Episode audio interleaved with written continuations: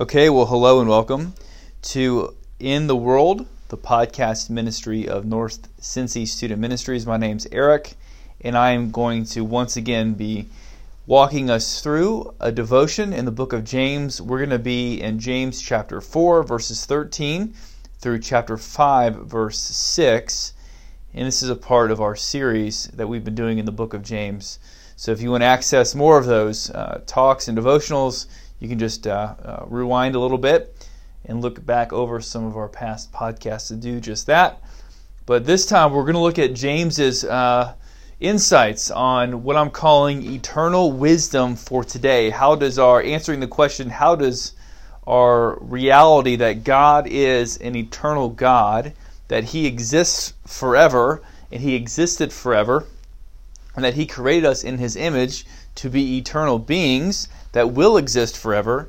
We have a starting point. God doesn't. That's what's different when it comes to that understanding of the eternality of God and the eternality of man. But how does the reality that we will be around forever influence how we live today? So let's look at verses 4:13 through 5:6, and I will begin now. Then I'll pray, and then we'll dive in. Come now, you who say, today or tomorrow we will go into such and such a town and spend a year there and trade and make profit. Yet you do not know what tomorrow will bring. What is your life? For you are a mist that appears for a little time and then vanishes. Instead, you ought to say, if the Lord wills, we will live and do this or that. As it is, you boast in your arrogance. All such boasting is evil. So whoever knows the right thing to do and fails to do it, for him it is sin. Come now, you rich, weep and howl for the miseries that are coming upon you. Your riches have rotted, and your garments are moth-eaten. Your gold and silver have corroded, and their corrosion will be evidence against you, and will eat your flesh like fire. You have laid up treasures in the last days. Behold, the wages of the laborer who mowed your fields, which you kept back by fraud, are crying out against you, and the cries of the harvesters have reached the ears of the Lord of hosts. You have lived on the earth in luxury and in self-indulgence. You have fattened your hearts in the day of slaughter. You have condemned and murdered the righteous person. He does not resist you. Let's pray. Father, thank you for this word to us on just how, in the reality that you are eternal God who calls us to yourself through Christ, and if we've responded to him in trust, we are living as eternal beings forever. Just how does that reality inform how we live today, specifically with how we relate to our stuff? So, Father, thank you for this wisdom. Thank you for this instruction. Thank you that you are a God that cares about us and cares about the gifts that you give us, and that we would use them and steward them well. So help us to do just that. In Jesus' name we pray. Amen. Well, years ago, this was in the mid-2000s, a movie came out that I'm not going to tell you the title of because I actually don't want you to go watch it. It's not the best, most appropriate of movies, we'll say. But it was a movie that was this sci-fi type of movie, and it existed in a future time, and it doesn't say like 100 years from now or 50 years from now or something. It was just in the future, and the whole idea of the movie is that mankind could no longer have children, that the last person to be born on Earth was born, and that the people that were living on the Earth at the time was literally the last generation of man. The last generation of mankind. And it was a really, really sad movie, but it depicted an illustration of what would happen if we lived by the code, the survival of the fittest. You had all these people that were tried to acquire because they were the last people on earth, and they wanted to live as long as they could, and they wanted to have the riches of this earth. So you had all these people that tried to acquire whatever they could.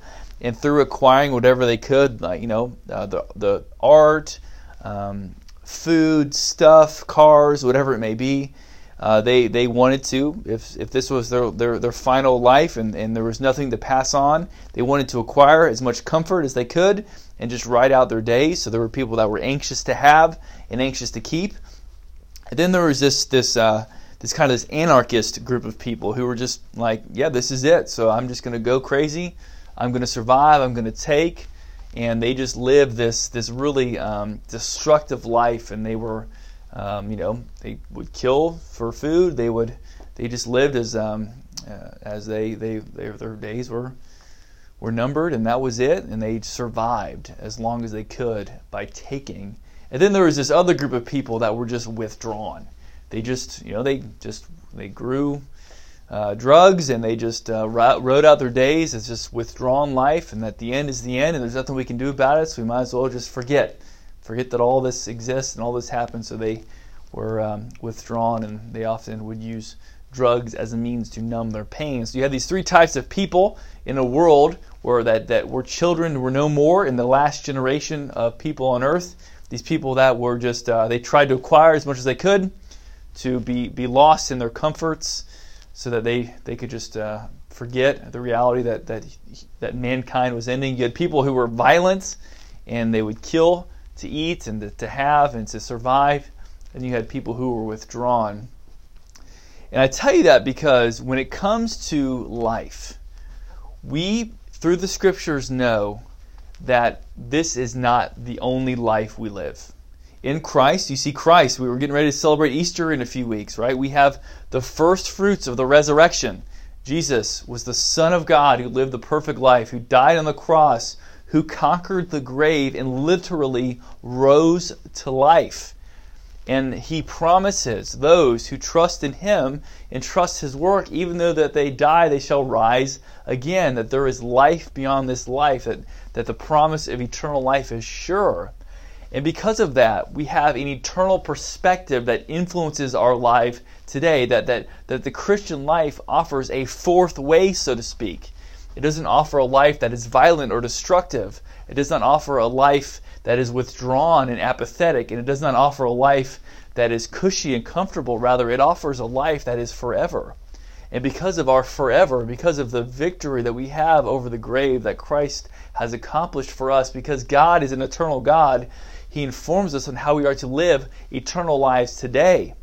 And that this eternal life today is a very present, and it is a very active life where God gives us stuff, that He blesses us with gifts, talents, abilities, with things, possessions, riches, whatever you want to call it, to use in a particular way for a particular reason, to display that He is God and to seek the good of others, but also to enjoy the life that He has given us. There's nothing wrong with enjoying the things that God gives us.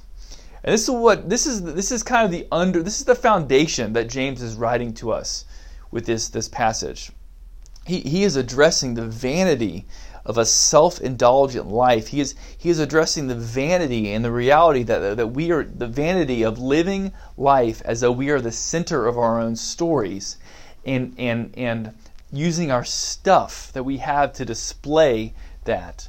He's addressing that vanity rather, and He is inviting us to live wise lives where we use the good things, whether that be riches or possessions or whatever, the things that God gives us for His glory, for the good of others, and also our own joy. So that's the big idea, is that God is eternal. And because God is eternal, His eternality that He gives us in light of the work of Christ, we are eternal. And He gives us wisdom, skill in the art of godly living, or how we are to live that reality today as it relates to our relationship with our stuff. Our relationship with God influences how we treat people, and also how we treat our things. So God is eternal. And because God is eternal, we see in that first part, that is all the rest of chapter 4, verses 13 through 17, because God is eternal, He gives us an eternal perspective that helps us to understand how our daily choices reflect this reality. And then as it closes, the second point, verses 1 through 6 of chapter 5, because God is eternal, He gives us an eternal treasure. that we are to live in such a way that treasures Him and not the things that He gives us. So let's look back at verse 13, at this eternal perspective that God gives us. Come now, you who say, today or tomorrow we will go into such and such a town and spend a year there and trade and make a profit. What's going on here? Well, James begins by addressing traveling merchants. And we don't know if he's literally addressing traveling merchants. I don't think he does this literally, because he never does this in the rest of James. But he may be using traveling merchants as an illustration of how we are to live. So remember that James is ministering to Jews in Jerusalem, which was this small piece of land in between a big sea and a big desert.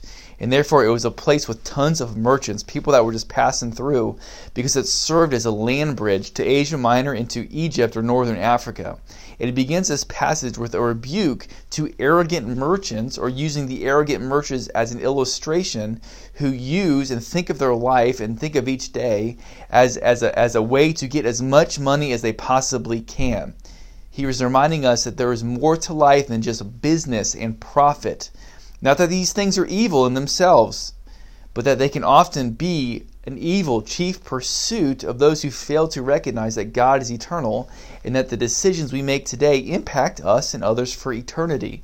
What James is trying to remind us is that there is more than our daily bread. That God does give us daily bread, and we are to give thanks for that daily bread and use it for our own joy and nourishment and the good of others around us. But the pursuit of the acquiring of these things is a dangerous life. And then in verse 14 he goes on to say, yet you do not know what tomorrow will bring. What is your life? For you are a mist that appears for a little time, and then it vanishes. Here in this passage, James, as one commentator says, puts his finger on an uncomfortable truth, that we don't know what the future holds. We have no idea. As Christians, we know what will be in a million years and where we will be in a million years. That's in God's hands, and He has told us about the promise of heaven. And for those who are in Christ, how we get there, right? By trusting in Him. But we literally won't know what happens tomorrow. James is reminding us that we are not in control. He's reminding us that we are not at the center of our own stories, but that God is. And that this perspective helps shape how we are to navigate the world that we live in and how we are to live our life each day. And then in verse 15, he continues with saying this.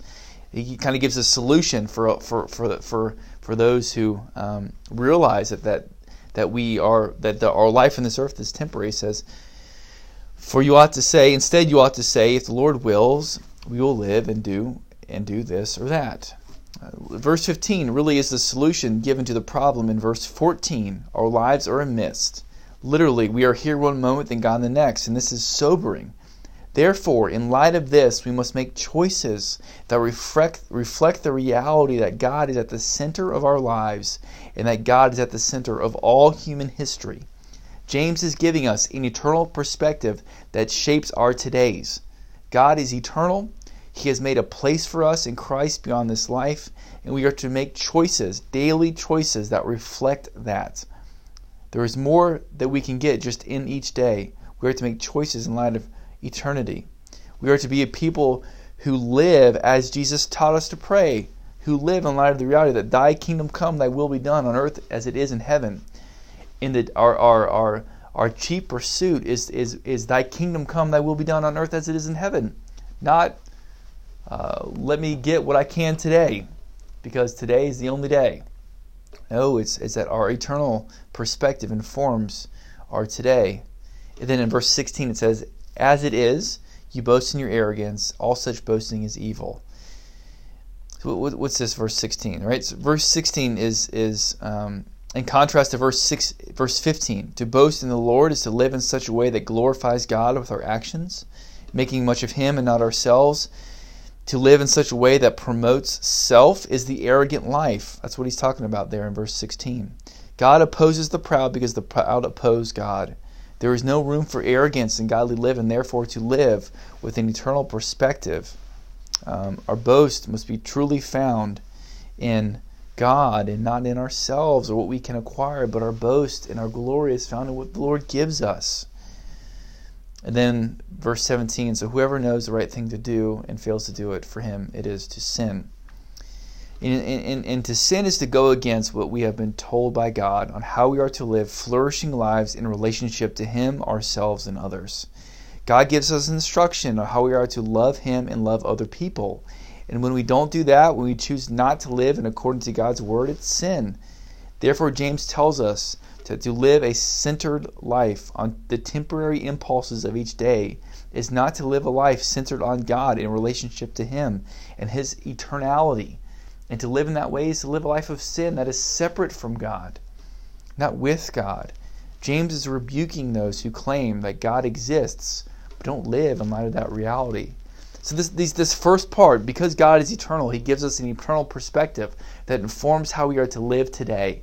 It informs how we are to spend each day and what we are to pursue as our chief pursuit each day, which is God Himself.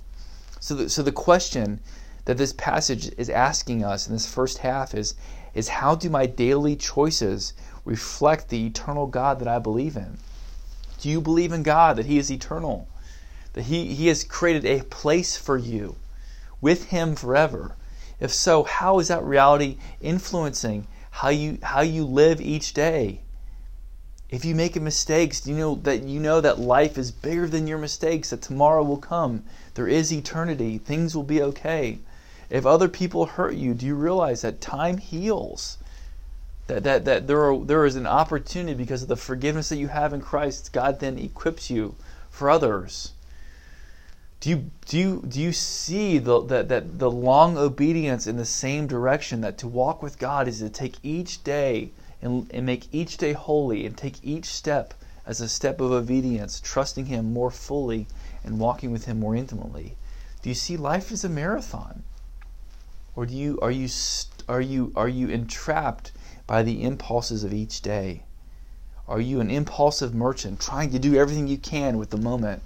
Or do you really see that God is writing a story for you where He is at the center, but you are a chief player, and what it means to use the gifts that God gives you, the things that God gives you, the possessions that God gives you, to play a major role in what it means to glorify Him and enjoy Him and seek the good of others? How do your daily choices reflect the God that you believe in?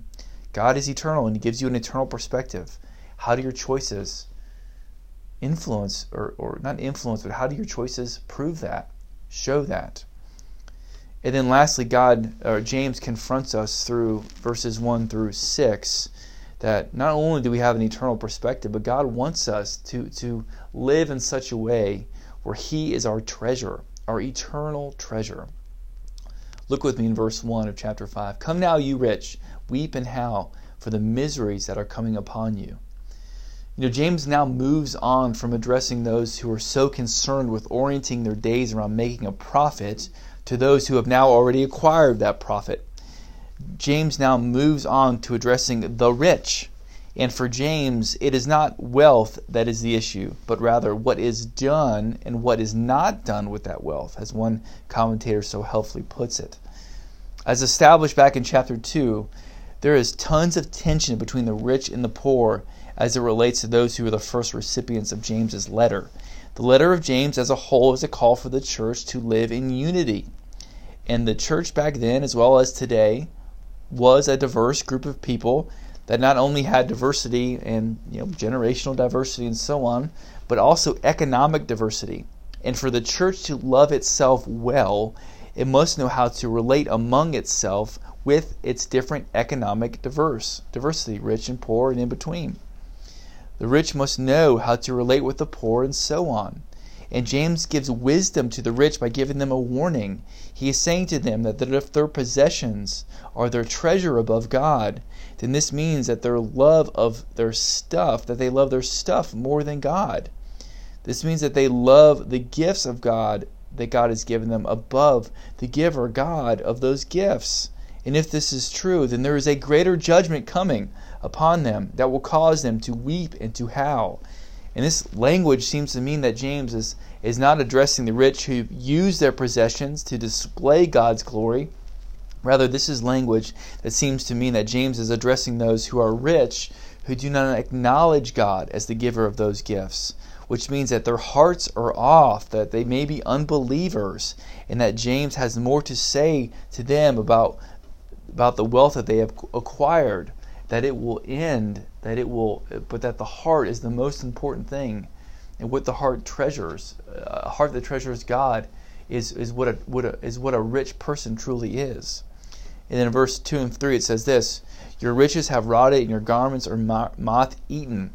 Your gold and silver have corroded, and their corrosion will be evidence against you, and will eat your flesh like fire. You have laid up treasures in the last days. You have laid up for yourselves treasure in the last days. And here James is reminding us of the fragility of not only ourselves but of our stuff. Everything that God has created was designed to be used in this life. Nothing is eternal. Our stuff is not ultimate. As John Calvin, an old pastor, theologian, etc., says, God has not appointed gold for rust nor garments for moss, but on the contrary, He has designed them as aids and helps to the human life. And everything we have that we have acquired is fleeting, just like we are. Those who store up treasures for themselves will always be fighting the battle to keep what they have, and because of this, often will never experience the true joy of having that is found in those who treasure God above the treasure that God gives, because God is the good gift giver of all our good gifts. Then as we see in verses 4, James not only just addresses the reality that those who store up for themselves treasures on earth, that this stuff isn't eternal, that it won't last, it won't keep, but it also addresses those who cultivate wealth through the injustice and exploitation of others, which is often the case, not always, but often the case of those who are so concerned with themselves and have themselves at the center of their life, they will often exploit others to make themselves better. So verse 4 says this: behold, the wages of the laborer who mowed your fields, which you kept back by fraud, are crying out against you, and the cries of the harvester have reached the ears of the Lord of hosts. James not only addresses the fragility of the stuff we acquire, but he also gives warning to the rich who have acquired their possessions through injustice, defined as the laying of heavy burdens upon others. God's concern is for the poor and the oppressed, and He will bring justice to those who exploit the poor and the oppressed, who build up for themselves treasures on earth. Again, the crime here is not having wealth, rather it is the acquiring of wealth through the exploitation of others. There's a huge warning here that God has for those who use others for their own personal gain and wealth. And then verse 5 it says, you have lived on earth, 5 and 6, you have lived on earth in luxury and in self-indulgence. You have fattened your hearts in a day of slaughter. You have condemned and murdered the righteous person. He does not resist you. As James finishes about addressing injustice, he now addresses extravagance. He's warning us about the destructive life of self-indulgence. James is not saying that we are unable to enjoy the good gifts of God. Rather, he is warning us by telling us that the extravagant life is not the good life.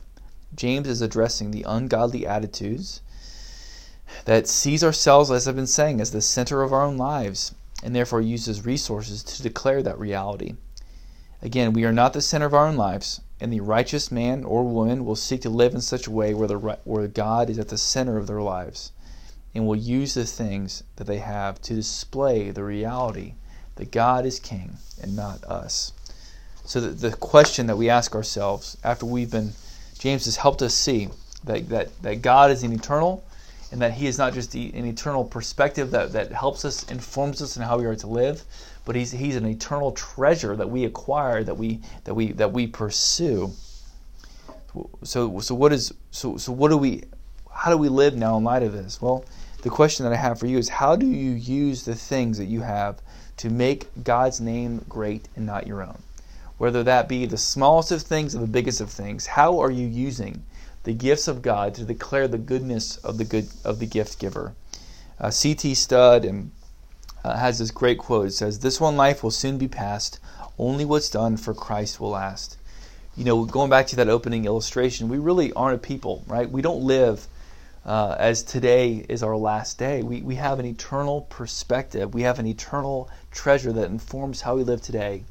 Because of that, we are not an apathetic or withdrawn people. We are not called to be a violent people who take and exploit others for our own personal gain. And we're not called a people to just acquire for the sake of acquiring, to live comfortable lives, but rather we are a people who are given resources, riches, gifts, talents, abilities to help other people, to glorify God, and to genuinely enjoy as we enjoy the giver of these good gifts. This one life will soon be passed, only what's done for Christ will last.